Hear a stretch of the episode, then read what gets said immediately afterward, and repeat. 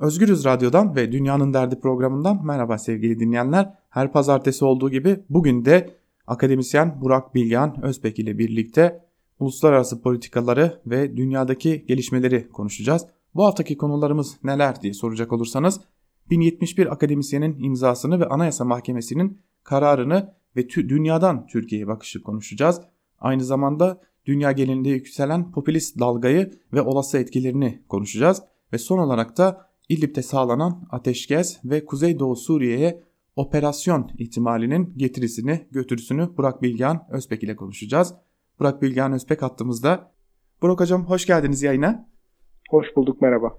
Hocam bu hafta sizinle önce şununla başlayalım. 1071 akademisyenin imzasıyla ve tabii ki Anayasa Mahkemesi'nin verdiği kararla başlayalım. Türkiye'de bu konu tartışılıyor. Hem ifade özgürlüğü hem akademik özgürlük açısından tartışılıyor.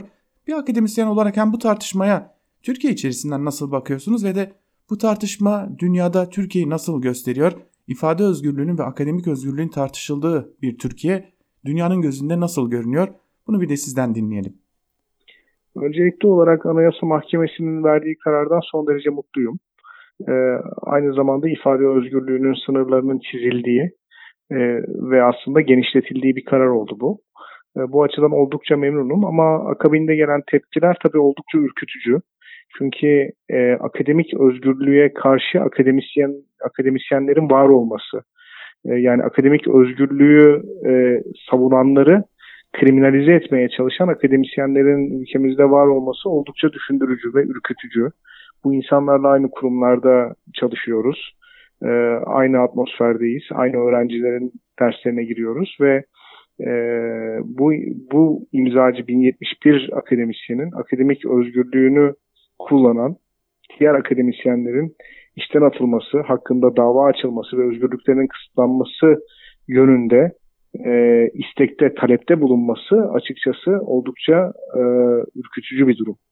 E, bunu hiçbir şey meşrulaştıramaz bana sorarsanız. Ve bu toplumsal anlamda hani aynı kurumlarda çalışan insanların, birbirinin yüzüne bakan insanların e, aslında e, arasındaki güveni ve sosyal sermayeyi inanılmaz ölçüde tüketen e, bir, bir, bir vakıa. E, dolayısıyla 1071 e, akademisyenin im, imzaladığı bildiri açıkçası oldukça anomaliye işaret ediyor Türkiye'de. Ve aslında bu önemli bir resmi de ortaya koyuyor. Bana sorarsanız bu 1071 arkadaş herhangi bir idealist çerçevede değiller. Yani ben bu arkadaşları bir milliyetçi çerçeveden de göremiyorum. Çünkü hatırlarsınız e, seçimlerden bir hafta önce e, Öcalan'ın mektubunu bir akademisyen e, getirdi İmralı'dan. Evet. Televizyon ekranlarında çıktı, okudu. Hükümet ve hatta Milliyetçi Hareket Partisi de e, Kürtler Öcalan'ı dinlesinler diye çağrı yaptılar. Şimdi içinde milliyetçilik olduğunu savunan ve eylemlerini milliyetçilik adına meşrulaştıran bu arkadaşlar e, herhangi bir tepki vermediler. Çünkü o zaman verdikleri tepki siyaseten mevcut iktidar bloğunu oldukça e, zayıflatabilirdi. Şu anda verdikleri tepkinin de ana motivasyonu zaten mevcut iktidar bloğunu güçlendirmek ve desteklemek. Dolayısıyla hani burada idealist bir şey aramıyoruz. Biz karakter zafiyeti olduğunu, bir siyasi motivasyon olduğunu görüyoruz açıkçası. Ee, niçin böyle bir bildiri imzaladılar? Böyle bir bildiri imzalanmasının sebebi düşünce özgürlüğünü siyasetin dışarısına çıkartma, ve e, devlet kurumunun e, garantisini alma çabasıydı aslında Anayasa Mahkemesi'nin kararı. Şimdi böyle bir bildiriye imza atarak Anayasa Mahkemesi kararının da ifade hürriyeti kavramının da bir siyasal mesele olduğu ve subjektif bir mesele olduğunu ortaya koymaya çalışıyorlar. Dolayısıyla bu tip kavramları ve Anayasa Mahkemesi'nin bu tip kararlarını korumak gerekiyor. Çünkü bu arkadaşlar e, ifade hürriyeti kavramına e, inanmayan, ifade hürriyeti kavramının bazı sınırlamaları olduğu kanaatinde olan ve bu sınırlamaların da şiddetle, tehditle falan alakası e, olmadığını, e, yani siyasi sınırlamaları olduğunu savunan arkadaşlar. E, o bakımdan onu biraz dramatik buluyorum. Türkiye'de nasıl algılanır, anayasa, e, dünyada nasıl algılanır bu karar? Anayasa Mahkemesi'nin kararı dünyada tabii ki olumlu olarak algılanır. Türkiye'de bazı kurumların halen daha özerk olduğu, otonom olduğu intibasını uyandırır. Dolayısıyla fikir hürriyetini garanti altına alması Anayasa Mahkemesi'nin Türkiye'nin uluslararası camia içerisindeki rolü açısından son derece önemlidir bana sorarsanız. E, fakat bu 1071 akademisyenin varlığı sistem içerisinde, e, bürokrasi içerisinde, akademi içerisinde e, açıkçası e, ifade hürriyetini desteklemeyen bin tane akademisyenin olduğunu gösterir ki bu da açıkçası Türkiye'deki akademik sistem hakkında çok fazla e, olumlu kanaat uyanmasını e, engeller dünya kamuoyunda. Peki hocam aslında çok iyi biliyoruz ki Türkiye Akademisi e, dünya üzerinde saygınlık gören bir akademi. Ürettikleriyle özellikle. Son durum ne? Dünyada karşılığı ne Türkiye'deki akademinin? Peki eski saygınlığı hala var mı yoksa bu saygınlık biraz hasar gördü mü? Bazı kurumlar var, bazı akademisyenler var. Bunların saygınlıkları halen daha mevcut. Bunlar e, dünyanın farklı ülkelerindeki akademisyenlerle işbirliği yapabilen, uluslararası dergilerde yayın yapabilen, uluslararası tanınmış yayın evleri tarafından kitapları basılan akademisyenler. E, mevcut durumdan bu insanların itibarları etkilenmiyor bana sorarsanız. Bunlar işini doğru düzgün yapan e, ve işini doğru düzgün yapmanın da politik bir tavır olduğunu düşünen, tek politik tavrın da bu olduğunu düşünen insanlar. Bu insanların e, bana sorarsanız e, uluslararası akademik çevrelerdeki itibarı olduğu gibi duruyor, aşınmadı. E, bazı kurumlar var. Bunlar e, siyasal süreçlere karşı oldukça e, dayanıklı durup kendi kurumsal otonomilerini ve kültürlerini korumaya dikkat ettiler. Onların da kurumsal imajlarının çok kuvvetli olduğunu düşünüyorum. Ve dikkat ederseniz bu tip siyasal savrulmalara girmeyen üniversitelerin eğitim kalitesi ve dünya ölçeğinde endekslerde sıralamaların sıralamalardaki yeri de oldukça başarılı gözüküyor. Ee, öte taraftan Türkiye'de bir de başka bir akademi var. Akademiyi tamamıyla bir ekmek kapısı olarak gören, bir e, saadet kapısı olarak gören e, ve akademik e, ünvanları da açıkçası akademi dışındaki hayatlarını düzenlemek için kullanan, bu şekilde ünvan almayı arzulayan, daha yerel kalmış, uluslararası akademiyle işbirliği olmayan ve hayatta sadece e, siyaset yaparak veya sosyal kimlikleri vasıtasıyla var olan insanlar e, bunlar. Bu insanların e, dünya e, ölçeğinde herhangi bir itibarları yok tabii ki. Dolayısıyla Türkiye'de iki tane akademiden bahsedebiliriz. E, bir tanesi gerçekten üniversite kelimesinin anlamında olduğu gibi, e, ihtiva ettiği gibi daha evrensel değerleri, evrensel bilgiyi temsil eden insanlar. Öte taraftan çok daha e, yerel e, kurumlar var. E, üniversite tabelası olmasına rağmen. Ben bunu e, İskenderiye Kütüphanesi'nin son dönemlerine benzetiyorum. Orada da benzer bir e, karmaşa yaşanmıştı. E, yani bir odada büyücüler, bir odada bilim insanları vardı. E, dolayısıyla hani aynı karmaşa şu anda Türkiye'de de devam ediyor bence. Peki hocam biraz da Türkiye'nin dışına çıkalım. Aslında biraz dünyaya göz atmak için bu soruyu soruyorum. E, son dönemde dünyada böyle popülist iktidarların giderek arttığını ve bu, bu popülist iktidarların aldığı kararların da dünyanın hem ekonomisini hem de siyasetini etkilediğini görüyoruz. Kaba tabirle soracak olursam, dünya nereye gidiyor bu popülist iktidarlar sayesinde? Evet, dünya bir popülist dalgayla baş başa fakat bunları bunların hepsini aynı kategoride değerlendirmemek gerekiyor. Bunları farklı e, şekilde sınıflandırabiliriz. Mesela Latin Amerika popülizmi aslında Anglo-Sakson popülizminden ya da Orta ve Batı Avrupa popülizminden, Kuzey Avrupa, Kuzey Amerika popülizminden oldukça farklı. Ee, onu söylemek gerekiyor. Ya da Doğu Avrupa popülizmi e, Batı Avrupa popülizminden oldukça farklı. Yani e, ortak bir popülizm meselesinden bahsedebiliyoruz fakat bu popülist yönetimlerin karakterini e, bir şekilde e, kümeleyemiyoruz. Yani hepsi farklı karakteristikler gösteriyor. Fakat şunu söyleyebiliriz. Ortak özellikleri var. Birincisi bu popülist yönetimler elit karşıtları ve halk ile elit arasındaki bir dikotomiden besleniyorlar. E, bu halkın e, yüzdelik dilimi çok önemli değil. Popülistlerin kafalarında bir e, halk tanımı var ve çok özcü bir halk tanımı bu. E, kendilerini de bu halkın temsilcisi olarak görüyorlar. Üçüncü olarak da çok ahlaki bir noktada konumlanıyorlar. Yani bu adamların muhalefetteyken veya iktidardayken söyledikleri her şey aslında bir ahlakı temsil ediyor. Dolayısıyla ahlaki ve subjektif bir tartışmanın konusu yani objektif olarak teknik bir düzlemde bir tartışma ilerlemiyor. Ve bu e, lider, bu, bu hareketler çok karizmatik liderler ve bu liderlerin kurdukları güçsüz partiler tarafından aslında sürükleniyor. E, popülizmin böyle ortak özellikleri var. Fakat bir ideoloji olarak popülizmden bahsetmek oldukça zor. Zayıf merkezli bir e, ideolojiye tanımlaması var. Yani herhangi bir başka ideolojiye eklemlenebilir diyorlar. İşte İslamcı popülizm olabilir, sol popülizm olabilir, sağ popülizm olabilir gibi. E, dolayısıyla böyle bir olgu var. Bu olgunun dış politika açısından tabii çok büyük tehlikeleri var. Çünkü elit karşıtı oldukları için kendi içinde bulundukları ülkenin kurumlarını e, yok sayma ya da kurumsal kültürlerini ihlal etme e, gibi eğilimler eğilimleri mevcut. Bu bunun içerisinde e, tabii parlamento var, yüksek yargı var ve popülist liderlerin nihai amacı iç politikada denetimsiz hale gelmek. Ve biz biliyoruz ki iç politikada denetimsiz hale gelen liderlerin dış politika yapım süreçleri de oldukça tahmin edilemez şekilde ilerliyor.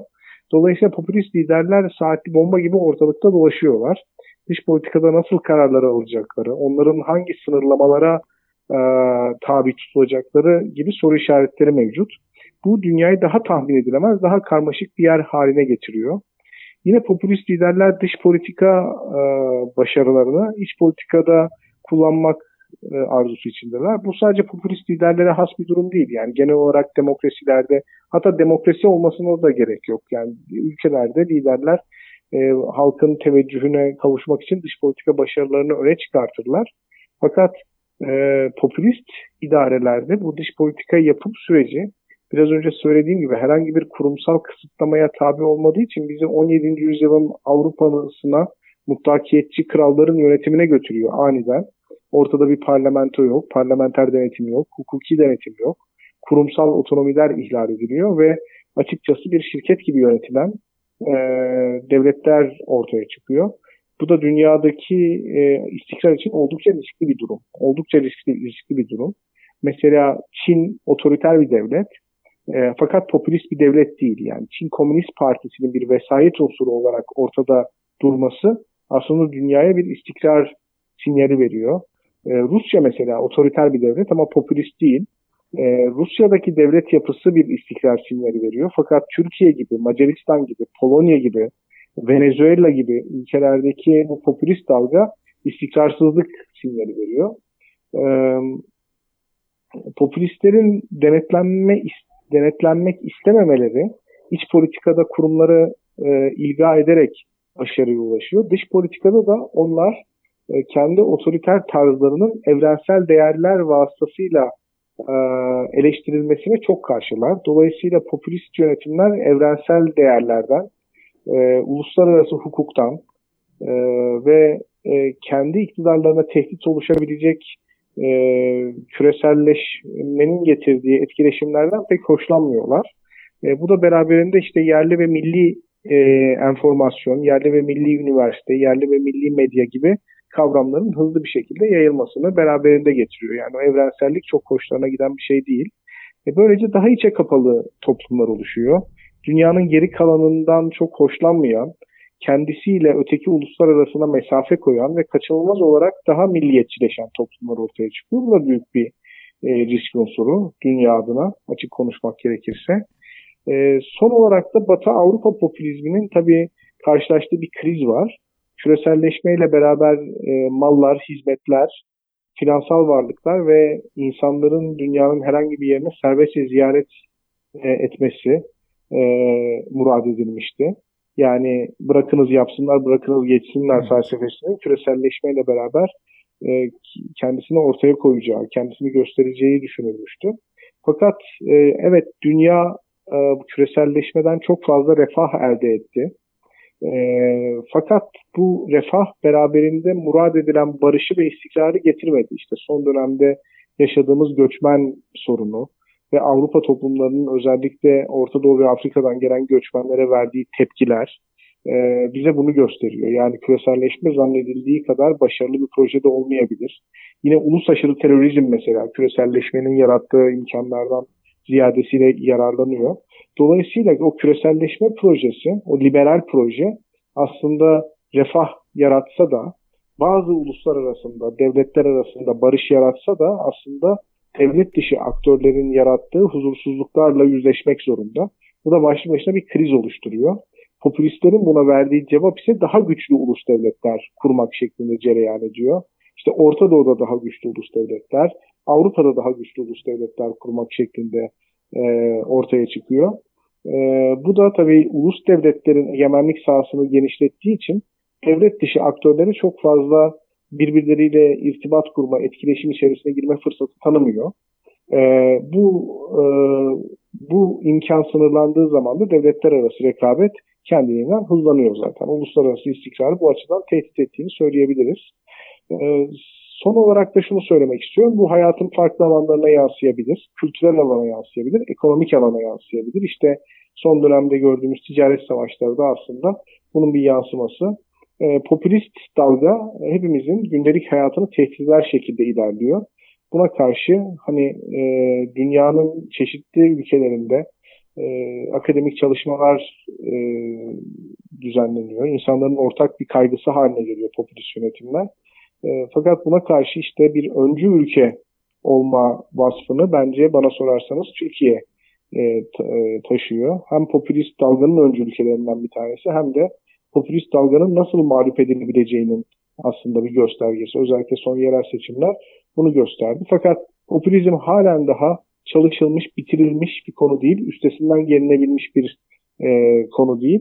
E, bakıyoruz biz de e, nereye evrileceğini merakla bekliyoruz. Peki hocam kapatmadan son bir soru sorayım. Biliyorsunuz Nur Sultan'da bir toplantı gerçekleştirildi yine İdlib'e ilişkin olarak. Tam da Türkiye'den popülist konudan bahsetmişken bir yanda oradaki örgütlerin garantörlüğü rolünü üstlenmek istiyor. Bir yandan da Rusya ve Suriye ile dolaylı olarak Suriye ile belki ama bir iyi ilişki geliştirme çabasında. Bu İdlib evet. meselesi anladığımız kadarıyla Suriye'deki son düğümün çözülme noktası olacak. Şimdi yeniden bir ateşkes sürecine girildiği belirtiliyor. Rusya ve Suriye nihai olarak İdlib için ne düşünüyor size göre ve bu Suriye sorununun nihai çözüm noktası gerçekten İdlib mi olacak yoksa kuzeye de bakmak gerekecek mi? Aslında İdlib meselesi Türkiye'nin Suriye ve Rusya'ya karşı kendisini güçlü hissettiği bir nokta bana sorarsanız. Yani buradaki grupları kontrol edebilme kapasitesi arttıkça aslında Türkiye, Rusya ve Suriye için daha kıymetli hale geliyor. Ee, nihai amaç tabii ki Şam yönetiminin egemenliğini Suriye'nin dört bir tarafına yaymak fakat pratik olarak bu mümkün gözükmüyor. Yani buna e, bence ikna olmuş durumda herkes. Çünkü e, yani İdlib'de şu anda e, gerçekleşecek bir operasyon başarıya ulaşsa bile çok büyük insani krizler yaratabilir. Çok büyük göç dalgaları yaratabilir. Bu Türkiye açısından büyük bir sıkıntı olabilir ve e, Suriye ve Rusya açısından da e, büyük bir sıkıntı olabilir. Onu söyleyebilirim. Uluslararası toplum açısından. E, dolayısıyla aslında İdlib'de egemenlik kurmak isteseler de pratik olarak bunun mümkün olamayacağı için bulunabilecek en iyi çözüm Türkiye'nin buradaki gruplar üzerindeki etkisini kullanarak bir ateşkes sağlamak ve ateşkesi yönetmek gibi bir görev üstlenmesi. E, şimdi tekrar bu sürece girilmesi Türkiye'nin tabii ki Suriye ve Rusya gözündeki değerini arttıracaktır. E, aksi takdirde Türkiye'nin başarısız olması durumunda e, İdlib'e yönelik bir operasyon hakikaten Türkiye açısından çok büyük problemler oluşturabileceği gibi e, hem Suriye hem Rusya açısından da e, gerek teknik olarak, askeri olarak gerekse diplomatik olarak büyük bir problem oluşturabilir. E, dolayısıyla e, Türkiye'nin tekrar ateşkesi organize eden ülke olarak masada olması kendi dış politikası açısından önemli bir duruma işaret ediyor. Öte taraftan Türkiye'nin Kuzeydoğu Suriye'ye e, bir operasyon hazırlığı içerisinde olduğunu biliyoruz. E, bu meselenin e, Türkiye'nin oynayacağı, İdlib'de oynayacağı rolün aynı zamanda bu başlatılacak operasyon e, açısından da önemli olduğu kanaatindeyim. E, Türkiye e, nasıl bir tepkiyle karşılaşacak bilmiyorum. Çok fazla spekülasyon yapmak istemiyorum bu konuda ama en azından Rusya ve Suriye'yi tepkisizliğe e, itecek bir e, adım atmış gibi gözüküyor. Yani bu operasyona karşı. Ben bu zaviyeden görüyorum. Çok teşekkür ediyorum hocam verdiğiniz bilgiler için. Haftaya tekrar aynı saate görüşmek dileğiyle. Ben teşekkür ederim. Hoşçakalın. Evet sevgili dinleyenler, akademisyen Burak Bilgehan Özbek ile hem 1071 akademisyenin imzasını, akademinin durumunu dünyadan Türkiye'nin ve Türkiye'nin akademisine bakışın ne olduğunu konuştuk. Aynı zamanda dünya genelinde yükselen popülist dalganın getirisini, götürüsünü ve popülist dalganın dünya politikasına, uluslararası politikaya etkilerini konuştuk. Ve son olarak da İdlib'de sağlanan ateşkes ve aynı zamanda Kuzey ve Doğu Suriye yönelik operasyon ihtimallerinin bu ateşkes ihtimaliyle birlikte neler getirip neler götürebileceğini konuştuk. Dünyanın Derdi programı bu haftada burada sona eriyor. Haftaya tekrar aynı saatte görüşmek dileğiyle. Hoşçakalın.